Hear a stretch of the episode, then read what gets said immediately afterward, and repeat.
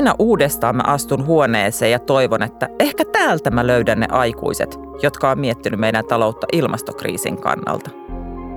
Että kai nyt jossain joku valmistelee Suomen taloutta niihin suuriin muutoksiin, joita tämä kriisien kriisi tuo mukanaan.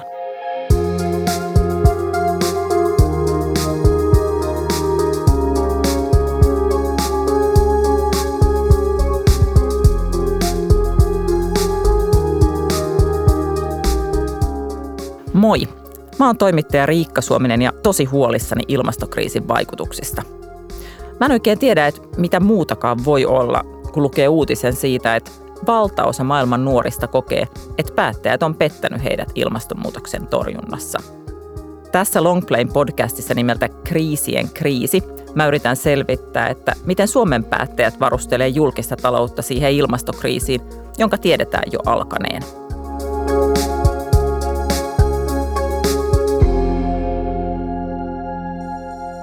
Tässä jaksossa mä vierailen Suomen Pankissa. Keskuspankkina sen tehtävä on varmistaa talouden vakaus, eli että se on ennustettavaa, että pankista saa rahaa ja ettei hinnat holtittomasti heittele. Koko idea tähän juttusarjaan lähti just Suomen Pankista. Pari vuotta sitten mä vierailin siellä työkeikalla ja samoihin aikoihin keskuspankit muualla Euroopassa oli alkanut huolestua, että ilmaston kuumeneminen voi vaikuttaa talouden vakauteen.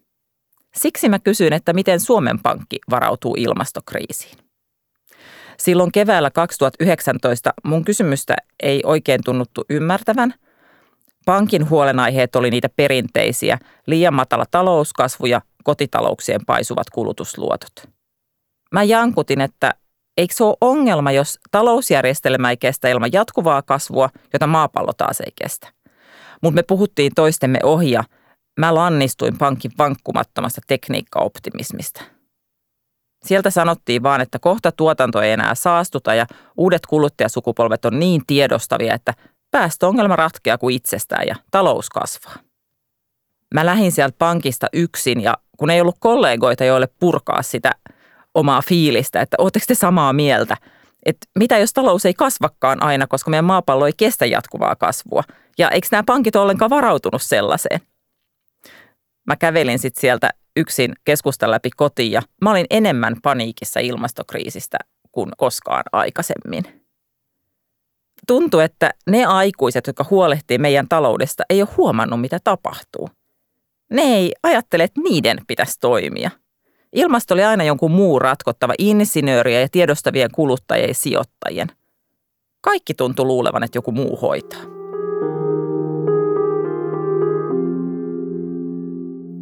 Nyt on kulunut runsaat kaksi vuotta tuosta illasta. Talousuutisissa ei ole vieläkään erityisemmin näkynyt, että Suomen Pankki painottaisi ilmastoriskiä. Mutta pankin nettisivuilta mä huomaan kyllä, että niiden asiantuntijat on kirjoittanut siitä aika monta tekstiä. Eli ainakin puhetekoihin siellä on ryhdytty.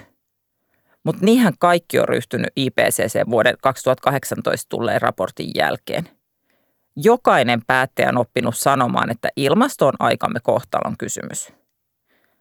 Ja näillä puheteollakin on joku arvo. On tärkeää, että valtaa pitävät sanoa, että kuumeneminen on totta ja ilmastokriisi isoin uhka. Sitä mä vaan ihmettelen, että miten sen julistuksen jälkeen voi jättää enää toimimatta. Siksi mä haluan kuulla lisää siitä, että miten Suomen Pankki käytännössä valmistautuu siihen, että ilmasto kuumenee. Pankissa mut ohjataan juttelen Anna Hyrskeen kanssa – Hyrskeellä on takanaan 20 vuoden ura vakuutusyhtiö Ilmarisessa vastuullisen sijoittamisen parissa. Vuonna 2020 hän aloitti Suomen Pankissa johtavana vastuullisuusasiantuntijana. Hyrskeen pitkä kokemus ilmastoaiheen parissa kuuluu myös siinä, että hän puhuu aika vaikeilla sanoilla, mutta ei kannata säpsähtää. Mä avaan nämä termit kyllä myöhemmin tässä jaksossa. Näin Hyrske sanoi, kun mä tapasin hänet Suomen Pankissa lokakuussa vuonna 2021. Mennään ihan pari vuotta taaksepäin ja mietitään ähm, keskus, tiettyjen keskuspankkien pääjohtajien kommentteja julkisuudessa ilmastonmuutokseen liittyen ja siitä, että onko keskuspankilla jonkunlaista roolia ilmastonmuutoksen osalta.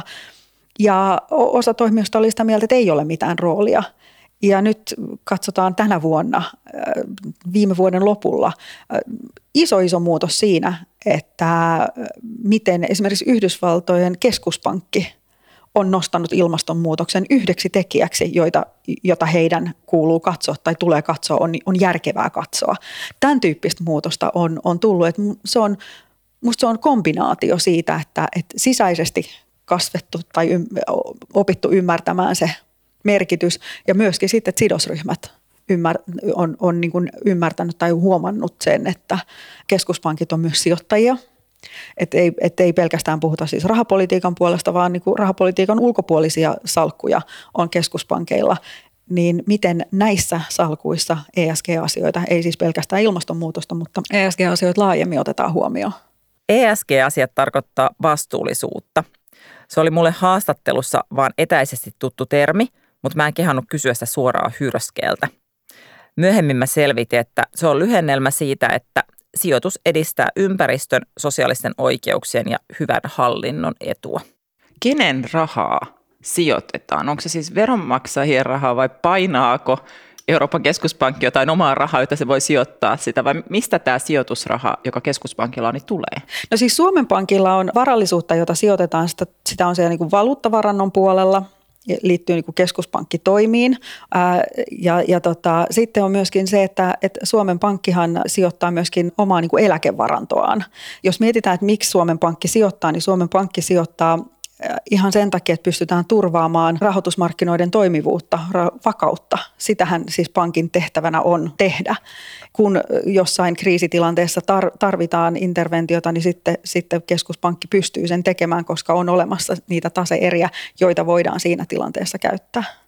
Eli pankkilaisten eläkkeitä vai kaikkien suomalaisten eläkkeitä? Pankkilaisten. Joo. Pankkilaisten, ja sitten näitä tämmöisiä kansainvälisiä valuuttarahoja. Joo. Ja näillä voidaan sitten operoida sijoitusjutuissa. Joo. Ja, ja tämä on, tämä on sitten sitä, mikä on Suomen Pankin itsenäistä päätöksentekoa. Sitten taas rahapolitiikka on, on eri asia. Siellä tehdään yhteisesti päätöksiä eurojärjestelmän sisällä.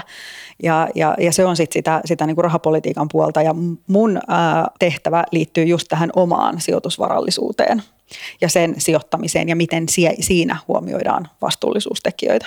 Ja, ja se on ollut semmoinen työ, mitä on tehty. Sitten ilmastotavoitteet, joiden kanssa tultiin ulos syyskuussa, niin sehän on ollut iso työ meillä ää, määritellä, mitkä ne ilmastotavoitteet, jotka sopii just meille, että mitkä ne on. Eli tämän, voi ajatella sitä tietyllä tapaa tiekarttana kohti sitä ää, viimeistään 2050 tavoitetta. Ja mikä se 2050-tavoite on? Se on hiilineutraalisuus Suomen Pankin omalle sijoitustoiminnalle koskien kaikkia omaisuuslajeja pois lukien kulta. Mutta 2050, niin siinä viimeistään. vaiheessa, viimeistään, niin siinä vaiheessahan Suomen Pankki on operoinut keskuspankkina hiilineutraalissa maassa 15 vuotta ilman, että se on itse ollut hiilineutraali. Ja Sijoituksissaan. On, sijo, niin, ja tätä, tämä on sellainen asia, mikä, mihin törmää aika usein ja mun, mun mielestä siis – mikä mun mielestä kuulostaa tosi hyvältä verrattuna tähän poliittiseen tavoitteeseen olla hiilineutraali, on ei ole askeleita, niin kuin sinä kuvaat, että on tiekartta ja stepit vuoteen 2050, niin voi ajatella, että konkreettiset tikapuut vuoteen 2050 on arvokkaammat kuin kaunis ajatus tikapuista vuonna 2035. Mutta näistä tulee siis mulle sellainen olo, että että tässä maassa ilmeisesti about kukaan ei ole kovin tosissaan sen 35 tavoitteen kanssa. Että Suomen Pankki sijoittaa ainakin ulkomaille niihin niin kuin epähiilineutraaleihin juttuihin ilmeisesti viimeiset 15 vuotta ja ketään ei haittaa. Syy, miksi meillä on se viimeistään 2050, johtuu ihan siitä, että, että jos katsotaan Suomen Pankin rahoitusvarallisuutta, jota me sijoitetaan, johon meillä on siis itsenäinen päätöksentekokyky, otetaan se korkosijoitusvarallisuusosio, niin sieltä yli 50 prosenttia on valtioiden liikkeeseen laskemia bondeja. Nämä bondit on siis valtioiden laatimia joukkolainoja. Suomen Pankki sijoittaa rahaa lainaamalla sitä vaikkapa Yhdysvalloille. Ja jos Yhdysvallat sitten käyttää rahaa fossiiliteollisuuden tukemiseen, niin silloin Suomen sijoitus ei ole ollut hiilineutraali. Suurin osa valtioista on sitoutunut 2050 tavoitteeseen. Meillä on vakaa usko siihen, että me päästään hiilineutraalisuuteen esimerkiksi osakesijoituksissa jo ennen sitä 2050, mutta meillä on hyvin rajalliset mahdollisuudet vaikuttaa valtio, valtioihin, valtiollisiin liikkeeseen laskijoihin, että jos he toimii sillä 2050 perspektiivillä, niin meillä ei oikein ole vaihtoehtoja laittaa meidän omaa hiilineutraalisuustavoitetta aikaisemmaksi. Niin kuin mikä minua kaikkein tässä kiinnostaa on se, että miten tiedot ilmastonmuutoksesta on muuttanut Suomen Pankin toimintaa? No siis jos katsotaan laajasti, niin Suomen Pankilla on tosi paljon artikkeleita meidän verkkosivuilla, jotka liittyy ilmastonmuutokseen. Siis siellä on paljon tutkimustietoa, ihan siis siitä, että fyysisistä muutoksista ja fyysisten muutosten vaikutuksista talouteen. On esimerkiksi tulvariskien vaikutuksista pankkien toimintaan tai meritulvariskien vaikutuksista suomalaisiin kiinteistöihin. Ja Suomen pankkilaisia on mukana erilaisissa kansainvälisissä työryhmissä, jossa pyritään lisäämään sitä dataa, tekemään parempia mallinnoksia. Me ollaan, me ollaan jäsen NGFSssä. NGFS-lyhenne tulee sanoista Network of Central Banks and Supervisors for Greening the Financial System. Se on maailmanlaajuinen keskuspankkien valvojen verkosto, joka yrittää tunnistaa ilmastoriskejä. Ja, ja tota, sieltä tuli viime vuonna niitä skenaarioita, joita, joita on niin tarkoitus käyttää markkina-arvioihin ja siis, siis todella paljon kaiken näköistä. Nyt sitten se, mikä on tämä mun niin kuin asiantuntijuus, joka liittyy just tähän niin kuin omaan sijoitustoimintaan, niin nämä ilmastotavoitteet, just tämä hiilineutraalisuus. Ja, ja mä tässä kohtaa haluan korostaa sitä, että hiilineutraalisuudella ei tarkoiteta nyt siis pelkkää hiilidioksidipäästöjä, vaan puhutaan kaikista Kioton protokollan ää, mukaisista kasvihuonekaasupäästöistä. Että niin kuin englanniksi net zero on selkeämpi kuin tämä suomeksi käytetty hiilineutraalisuustermi. Siis todella paljon on, on niin kuin asioita tapahtunut. Siitä, että tapahtuu, on kiittäminen myös Euroopan keskuspankkia, jonka osa Suomen Pankkikin on – EKP on viimeisen vuoden aikana selvästi havahtunut omaan rooliinsa kuumenemiseen varautumisessa ja jopa kuumenemisen estämisessä. Tämä näkyy pankin kesällä päivitetyssä strategiassa ja erityisesti mua ilahduttaa, että EKPllä on yksityiskohtainen toimintasuunnitelma ja aikataulu siitä, mitä se aikoo lähivuosina tehdä. Yksi teko on, että eurooppalaisia pankkeja aletaan stressitestata ilmaston suhteen – Siten selvitetään, miten pankkien taseeseen vaikuttaa kahden asteen lämpeneminen tai toisaalta se, että Eurooppa vähän hiilistyy ja fossiiliyhtiöt menettää arvonsa. Keskuspankki aikoo nyt varmistaa, että kestääkö pankit tämän muutoksen vai pitääkö niillä olla enemmän pääomaa ilmastonmuutoksen varalta.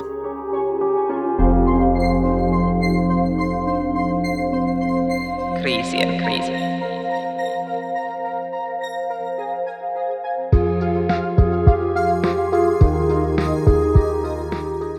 Hyrsken mainitsi vastauksessaan myös talouden mallinnukset. Niiden avulla ennusteet eli skenaariot ilmaston kuumenemisesta yhdistetään talouskaavoihin. Tämä on just sellainen tieto, joka helpottaa mun oloa. Kun mä aloin tehdä tätä juttusarjaa, niin mä toivoin, että talousennusteissa olisi joku kulmakerroin ilmastolle. Siis sellainen muuttuja, joka vaihtelisi sen mukaan, ollaanko menossa kohti kolme astetta kuumempaa tulevaisuutta vai vaan puolitoista astetta – ja nyt tällaisia malleja kehitellään ja niiden arvioidaan olevan parissa vuodessa niin hyviä, että ne oikeasti auttaa arvioimaan sitä, miten rahapolitiikka vaikuttaa ilmastoon ja toisaalta, miten kuumeneminen vaikuttaa niihin olosuhteisiin, joissa rahapolitiikkaa tehdään. Tämä on just sitä konkretiaa, mitä mä oon kaivannut. Puhuin siitä NGFSn skenaarioista, jotka tuli julki viime vuonna, joita kehitetään edelleenkin. Mutta esimerkiksi ähm, EKPn julkituloissa näkyy myöskin se, että, että halutaan ottaa ilmastonmuutos mukaan talousmallinnokseen. Siihen tarvitaan sitä dataa. Tämä ei tarkoita sitä, että etteikö mitään tehtäisi, vaan, vaan päinvastoin, että just nyt jatketaan sitä, sitä työtä entistä pontevammin. Tehdään edelleenkin sitä työtä ää, sitä varten, että me pystytään mittaamaan ilmastoriskejä paremmin ja me pystytään mallintamaan niitä paremmin. Ja, ja me tarvitaan sitä mallinnosta, jotta me pystytään sitten taas niin kuin arvioida näitä ilmastonmuutoksen vaikutuksia talouteen arvioida vaikutuksia kuluttajien yritysten käyttäytymiseen, miten rahapolitiikka välittyy sinne reaalitalouteen, niin kuin siis tämän, tämän tyyppisiä asioita. Nekään ei synny yhdessä yössä, kun pitää kehittää uutta. Mutta tämä on semmoinen, mikä on, on nyt niin kuin aikataulutettu. Et me tiedetään, että nyt on annettu selkeä kehys sille, että missä kohtaa tehdään mitäkin. Mun täytyy sanoa, että mä oon sillä lailla aika vaikuttunut tästä, että sä pystyt kertomaan tosi monta konkreettista ja mun korvaan merkittävän koko luokan toimia. Mä nimittäin kaksi ja puoli vuotta sitten esitin täällä samassa paikassa saman kysymyksen. Ja silloin teidän hallituksen varapuheenjohtaja aloitti vastauksensa kertomalla, miten kopiopaperia on vähennetty Suomen Pankissa. Mutta se on nyt tämän kaksi ja puoli vuotta niin kuin ihan kansalaisena vaivannut mua aika paljon. Mulla on ollut sellainen olo, että Suomen taloutta ei varustella sitä ilmastokriisiä varten, mistä meitä on varoitettu jo ainakin 15 vuotta. Jos mä itse mietin Suomen Pankin tehtävän kuvaa, mandaattia, joka tulee siis Suomen Pankkia koskevasta laista ja myös EU-perussopimuksista, niin joo, siellä sanotaan, että se ensimmäinen päämäärä on hintavakaus. Mutta siellä ei sanota, etteikö me voitaisiin ottaa huomioon ilmastonmuutosasioita, etteikö me voitaisiin olla niin kuin vastuullisia sijoittajia. Koska se, mitä siellä todetaan, on se, että vaarantamatta sitä ensisijaista tavoitetta, sitä hintavakaustavoitetta, niin tuetaan muita EUn tavoitteita. Esimerkiksi kestävä kehitys on siellä yhtenä tällaisena tekijänä. Ja mä itse olen puhunut paljon siitä, kuinka mun mielestä ESG-asioiden huomioiminen, että jos mun pitää niin kuin mahdollisimman yksinkertaisesti tämä asia kertoa, niin se on lauseella kuitattu, jolla sanotaan, että tämä on hyvää salkunhoitoa. Koska ESG-asiat on riski- ja mahdollisuustekijöitä myöskin. Mä kysyn Hyrskeeltä, kuten mä kysyn kaikilta haastateltavilta, että kenen vastuulla talouden varautuminen olisi? Tuossa aikaisemmin puhuit siitä, että keskuspankit ehkä aikaisemmin puhu sitä, että kun tämä ei ole oikein meidän, meidän juttu, niin ainakin Suomen Pankin ulostulo, jos katsoo, niin siellä on selkeästi kerrottu, että meillä, meilläkin on oma rooli. Kerrotaan myöskin se, että, että keskuspankit ei voi olla se ainoa toimija, joka tekee, poliittiset päätöksentekijät on, on niitä, jotka määrittelee niitä, niitä pelikentän reunoja ja niitä sääntöjä. Ja heillä on se isoin valta ja mahdollisuus muokata sitä pelikenttää. Mutta yhtä lailla kuin kaikilla muillakin toimijoilla, niin keskuspankeilla on se rooli. Ja samalla myöskin yksityissijoittajilla on se rooli tässä, tässä kokonaisuudessa. Kuluttajilla on se oma rooli. Me ollaan varmaan silleen suunnilleen samanikäisiä Suomen kansalaisia. Meillä on tässä vielä kymmeniä vuosia elinaikaa toivottavasti jäljellä. Onko sulla sellainen turvallinen olo? Onko sulla sellainen olo, että ilmastonmuutos voi edetä ja Suomessa asiat pysyy turvallisina ja kontrollissa? Mä en halua ajatella sitä niin, että Suomen rajat on, on sellaisia, että jos Suomi tekee näin, niin, niin se riittää koska saasteet, päästöt eivät ole kotipaikkauskollisia. Mulla on luottamus siihen, että me tullaan klaaraamaan tämä asia. Me tullaan näkemään huonoja ratkaisuja matkalla. Me tullaan näkemään ää, rajuja esimerkiksi säätilan ääriilmiöitä, jotka valitettavasti tulee aiheuttamaan paljon inhimillistä kärsimystä. Siitä huolimatta mä itse uskon, että niin sanotusti iso pyörä on pyörähtänyt siltä osin, että, että ilmastonmuutos aiheena on näkyvissä lähestulkoon kaikkialla tällä hetkellä.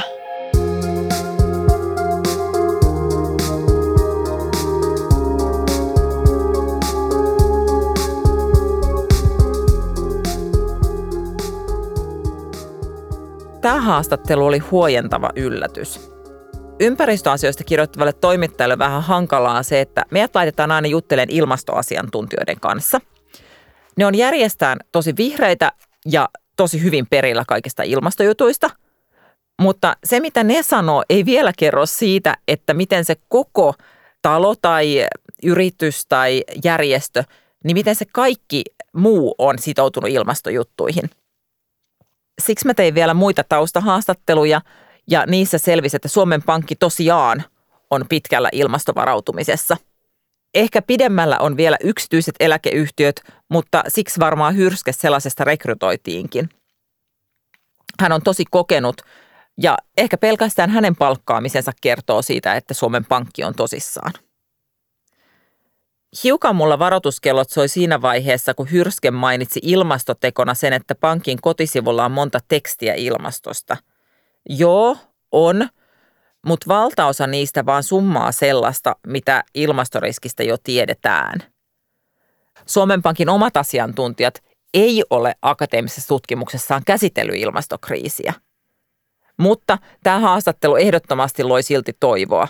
Erityisesti se, että nyt kehitetään talouden mallinnosta, jossa kuumeneminen huomioidaan. Aiemmin tällaista ei ole ollut. Yksi este sille on ollut, että perinteiset ekonomistit on tehnyt omia talousmallejaan ja ekologiseen talouteen erikoistuneet omiaan, eikä nämä eri leirit ole keskustelleet. Mä itse ajattelen, että perinteiset taloustieteilijät ja meidän yhteiskunnan vankka usko niihin on itse asiassa voinut hidastaa päästöjen vähentämistä. Perinteiset ekonomistit nimittäin on painottanut kovasti, että pelkkä nykytalouden hieno säätö riittää kyllä saamaan ilmastojutun hallintaan. Hienosäädöllä mä tarkoitan, että käsketään vaan tehostaa markkinataloutta ja lisätä kasvua, niin sitten tekniikka hups vaan muuttaa kaiken vihreäksi. Esimerkki tästä on syksyltä 2020, kun Etlan eli elinkeinoelämän tutkimuslaitoksen kolme tutkijaa linjasi, että markkinatalous ratkaisee ilmastonmuutoksen. Itse vähän mietin, että koska se markkinatalous meinaa aloittaa homman, koska toistaiseksi lämpötilat ja hiilipitoisuus on vaan noussut, vaikka ongelmasta on tiedetty yli 30 vuotta. Kannattaakin huomata, että nämä taloustieteilijät ei oikeastaan niinkään lausu ilmastosta, vaan ennen kaikkea ne puolustaa vallitsevaa talousjärjestelmää. Eli jos taloustieteilijät myöntäisi ilmastokriisin valtavan uhan ja mitä sen torjuminen meiltä vaatii, niin heidän pitäisi myöntää myös, että nykyinen järjestelmä ei ehkä taivu siihen. Ja kun sitä ei kyetä myöntämään, niin puhutaan sitten tekniikan mahdollisuuksista. Mutta nyt yhä useimmat taloustieteet alkaa myöntää, että perinteiset mallit on epäonnistunut ilmastokysymyksen ratkaisussa. Kysymys on vaan, että pystytäänkö talouskäsitystä vieläkään kyseenalaistamaan? Uskalletaanko Suomen julkisen talouden suunnittelun ytimessä myöntää, että ilmastouhka on niin suuri, että kaikkea, mitä me tähän asti ollaan tehty, pitää ehkä tarkastella uudelleen.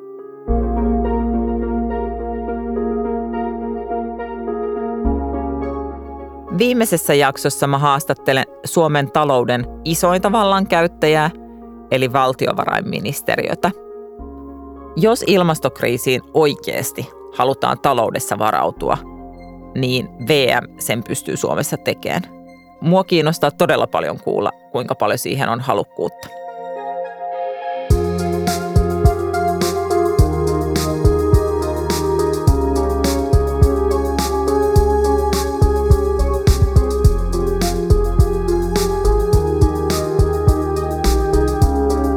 Tämä oli Longplayn taloutta ja ympäristön muutosta käsittelevä podcast Kriisien kriisi. Mä olen toimittaja Riikka Suominen. Kiitos, että kuuntelit.